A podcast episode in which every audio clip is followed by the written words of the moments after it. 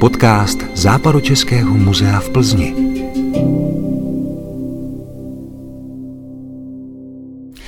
Krásný den vám všem, kteří nás právě posloucháte. Je tu další díl našeho podcastu. Příjemný a ničím nerušený poslech vám přeje Jakub Šmíd. Dnes nás čeká knihovnické téma, konkrétně Ex Libris. Pokud netušíte, co si pod tímto názvem představit, pak jste tu správně. V následujících minutách se to dozvíte. Knihovna Západočeského muzea patří mezi nejzajímavější a nejcennější muzejní knihovny u nás. Sbírková část knihovních dokumentů, která je označována pojmem staré tisky, je zapsána v centrální evidenci sbírek. Jde o velmi cený konvolut, tedy soubor, čítající přibližně 3,5 tisíce položek, který zahrnuje dokument z časového rozmezí 3. až 20. století. Obsahuje rukopisy, pravotisky, staré tisky, umělecké a vzácné tisky a faximilie a také obsáhlou sbírku Ex Libris. Ve všech těchto kategoriích lze najít skutečné unikáty. Mým dnešním hostem je člověk, který se o muzejní knihovnu v Plzni dlouhá léta staral jako její vedoucí. Dochází do ní i nadále, ale pomyslnou štafetu už předal mladším. Moje dnešní pozvání přijal doktor Ila Šedo. Dobré dopoledne. Dobré dopoledne. Eh, pane doktore, vy jste vlastně přešel jen pár metrů, protože tyto podcasty natáčíme na vašem pracovišti, této krásné ano. knihovně. Můžete se našim posluchačům krátce představit, jak dlouho působíte v Západočeském muzeu a co vás vlastně přivedlo k lásce ke knihám? Tak eh, já jsem v Západočeském muzeu už eh, strašně dlouho. Vlastně jsem nastupoval v květnu roku 1977 což je letopočet eh, dneska vzdálený roku narození mých kolegyň.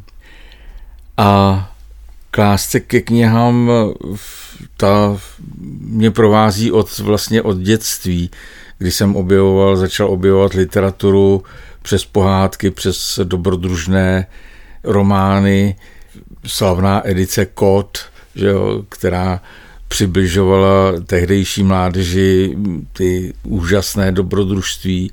Takže tohle to mě k těm knihám přivedlo a vytrval jsem u toho. V čem vidíte unikátnost a význam této muzejní knihovny, tedy knihovny Západočeského muzea? Tahle ta muzejní knihovna je unikátní díky svým správcům, kteří ji zřizovali, kteří ji opatrovali a rozšiřovali. A to byl především tehdejší ředitel Josef Škorpil a pozdějšího následovník Jindřich Čadík, profesor Jindřich Čadík.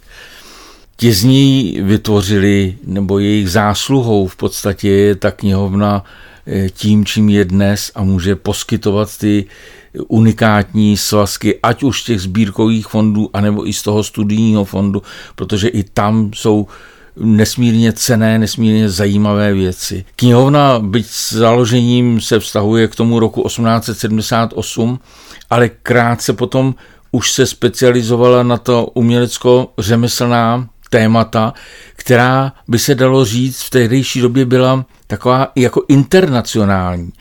Jo, to, to šlo prostě celou Evropou tohle a ta knihovna to jakýmsi způsobem absorbovala to hnutí a oni schromažďovali unikátní svazky, které v tehdejší době v Evropě vycházely.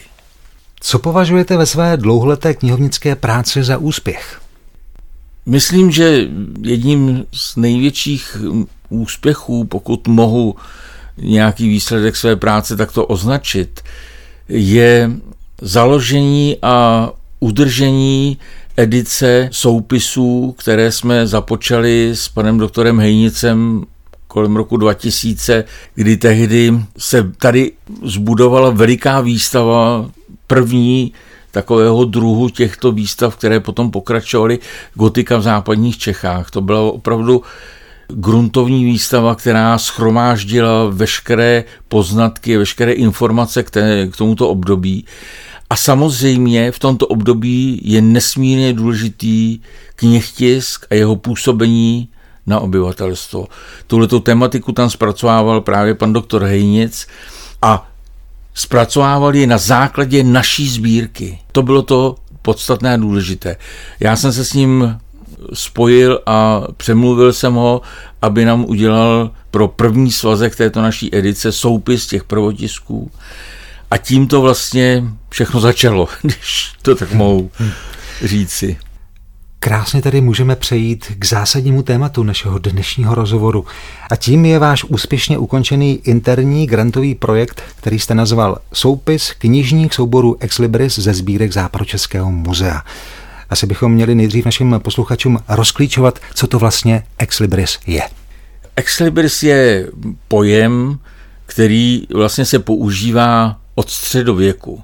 Už v rukopisech mývali ve zvyku označovat knihy svým podpisem nebo svým vpiskem jako svůj majetek a to je vlastně podstata toho ex libris, protože přeloženo tento latinský pojem znamená jakoby z knih. A teď tam následuje nějaké jméno. Ano. Čili tohle to měli ve zvyku už, eh, říkám, eh, označovat takto svoje rukopisy. Přešlo to samozřejmě plynule na eh, tištěné knihy, kde se ale pořád zachovávala ten ruční forma toho ex libris.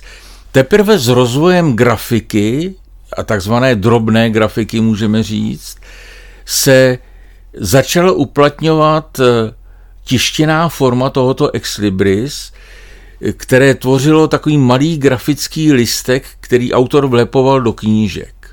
Jedno z prvních takových ex libris dělal Jiří Sádeler pro Petra Voka. Jo, dělal mu jich několik variant, jeho ex libris e, jsou slavná.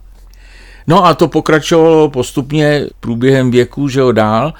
A tím, jak se rozšiřovaly knihovny, a pronikali do společnosti, nezůstávali už jenom šlechtickými, zámeckými nebo klášterními, ale v té společnosti nějakým způsobem rezonovali, tak se rozšiřovalo i tenhle ten zvyk označovat ty své knihy tím pojmem ex libris, řečeno tou drobnou grafikou.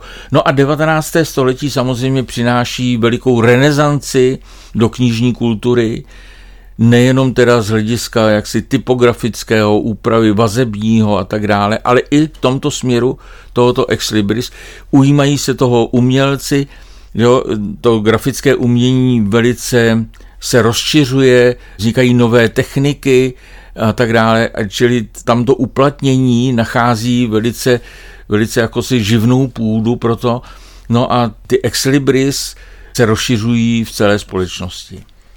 Jak rozsáhlou sbírku Ex Libris u nás v Plzni tedy konkrétně v této knihovně máme, co všechno obsahuje a pokud je to možné, zkuste prosím vypíchnout ty nejzajímavější exponáty. Já musím tady trošku opravit eh, tu terminologii, protože ten soupis, který dneska jak si představujeme, je soupisem knižních monografií ex libris. Jo, čili Oni jsou to vlastně jednotlivé sbírky ex libris, tak jak si je tehdejší umělci, většinou to byli umělci, kteří je dávali dohromady, sestavovali. To znamená, dám příklad, Josef Hodek sestavoval ex libris po letech, jo, 1913 až 18, 1918 až 25 a tak dále. Jo, a vždycky sestavil do toho svazečku ta ex libris, která v té době vytvořil. Většinou to je doprovázeno nějakým průvodním slovem, buď toho autora, anebo nějakého jeho příznivce, kunzhistorika, který se s uvedeným umělcem stýkal. Jsou to velice, velice pěkně vypravené sbírky, jsou to většinou originál grafické listy signované, to znamená podepsané od toho autora, a jsou vydávány většinou v číslovaných nákladech, čili tímto charakterem se jaksi blíží nebo spadají pod pojem bibliofilie. Jo? Čili jsou to, jsou to takové skutečně velice cené svazky. Často vycházely v nákladu třeba deseti kusů nebo 30, 50 kusů. Jo? To je samozřejmě, když vezmete ta sběratelská obec, která byla velká, tak to, že se dochovali a máme je ve své sbírce, je velké unikum. A z těch těžko by se asi dalo vypíchnout eh, nějaké více cené unikáty nebo více cené svazky. Jak jsem již zmiňoval, samozřejmě plzeňští autoři, až už to byl Josef Hodek eh, nebo Antonín Doležal, jsou pro nás velmi cenými exempláři, ale i ostatní Josef Čapek, eh, Petr Dillinger a další a další těch, hmm. těch men by eh, bylo možno jmenovat celou řadu. Pane doktore, v čem vlastně spočívá vaše práce, onen soupis? Co si pod tím můžeme představit? No tak eh, je třeba to v první řadě nějakým způsobem dohledat, vyhledat, seřadit, sestavit, dát tomu nějakou metodiku, jakým způsobem se to bude zpracovávat, co všechno se v těch popisech bude zaznamenávat a tak dále. No a pak já jsem si tam stanovil takovou jakousi chronologickou řadu, čili po určitých letech vydání těch soupisů. No a pak už teda následuje potom popis těch jednotlivých svazků, zjištění Často tam chybí některé údaje, jako místo vydání, nebo vydavatel, jo, nebo, nebo autor předmluvy a tak dále. To všechno se dá dohledávat, je to, je to nesmírně pracné a zlouhavé, ale je třeba to prostě dohledat, tyhle ty údaje, které potom ten svazek nějakým způsobem zpřesňují. Je to někdy detektivní práce? Jako to mají třeba kolegové, archeologové, ale vlastně asi ve všech oborech těch vědeckých. Určitě, určitě. To, to si myslím, že odbornou práci provází vždy takovéhle složité dohledávání a dolaďování.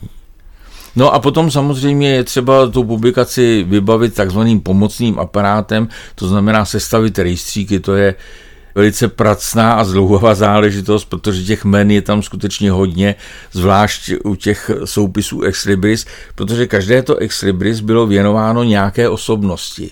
Nebo přesněji řečeno, každé ex libris si objednala nějaká osobnost. Jo? Hmm. Čili a to jméno je tam uvedeno. Tak eh, je třeba do těch rejstříků zapsat nejenom ty umělce, kteří vytvářeli ta ex libris, ale i ty osobnosti, kterým hmm. ta ex libris patřila. Výstupem vašeho projektu je publikace nazvaná Sbírka knižních souborů Ex Libris a soupis Ex Libris Západočeského muzea. Kniha vyšla jako sedmý díl ediční řady Fontes, bibliotekárum muzeí Plznensis. Komu je publikace určena? Jaký význam má pro širší knihovnickou praxi a jak taková kniha může posloužit sběratelům? Tak eh, to je vždycky dosti jaksi obtížné úplně určit, co všechno dokáží badatelé potom z toho svazku vytěžit, čím vším ten svazek jim nějakým způsobem prospěje. My když jsme zakládali tu ediční řadu, tak eh, prvotní snaha, prvotní cíl bylo prostě zpřístupnit veřejnosti, ať už laické nebo odborné, náš sbírkový fond, protože přesvědčení o tom, že ten sbírkový fond je velice cený a velice unikátní, nás jaksi pobídlo k tomu, abychom tenhle ten soupis těchto sbírkových jednotlivin začali zpracovávat a začali publikovat hlavně. U všech doufáme, že si najdou svoje čtenáře, že u všech eh, nějakým způsobem poskytnou informace, které ten, eh, ať už sběratel, nebo badatel, nebo kunsthistorik potřebuje a dohledává složitě. Takže tady by mohl prostě určité věci a informace najít. Svůj projekt jste řešil v rámci systému interní grantové podpory. Můžeme zmínit, jakou částkou byl podpořen? Tak přesně asi tu částku bych eh, nedal dohromady. Byla to velice, velice mm, pěkná částka, tuším 150 tisíc nebo možná i víc, ale tam celý ten projekt nebo celý ten záměr, který muzeum tímhle tím způsobem vytváří, je nesmírně cený. Nesmírně cený právě v tom, jak jsou ty způsoby zakončeny. To znamená, že se vydají ty knížky. Já teď zpracovávám jiný projekt a jenom takový příklad uvedu. Zkouším tam dohledávat výstavy, které se uskutečnily v muzeu za určité období. To je hrozně obtížné dohledat ty výstavy. A to si přitom řekne, no to byl podnik obrovský, jo, to mělo odezvu ve společnosti a tak dále. Ale dneska není po něm nic. Nic. Zrovna tak přednášky, které se tady konaly, tady byly velice zajímavé cykly přednášek nejenom od místních zaměstnanců muzea, ale zvali si i badatele nebo odborníky z Prahy a tak dále. A to je to tež jako dát dohromady nějaký seznam těch přednášek je téměř vyloučen. To je mravenčí práce něco dohledat. Ale když je to vytištěný na papíře a je to tady v knihovně uložený, tak je to jednou provždy daný. A to prostě vždycky to najdou ti badatelé, když potom půjdou.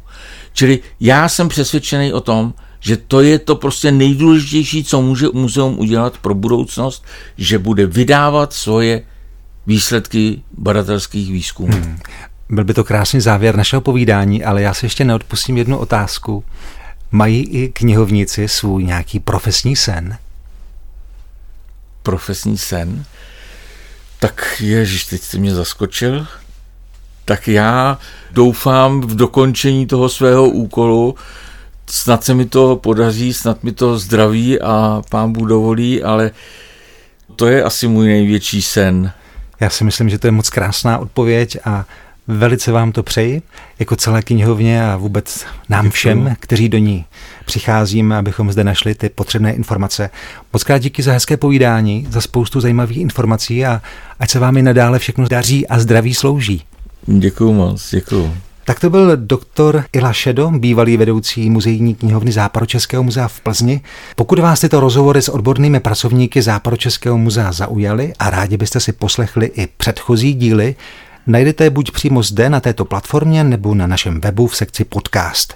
Doufáme, že si nenecháte ujít ani příští díly. Pravidelně vás o nich informujeme na našem webu, Facebooku a nově i na Instagramu.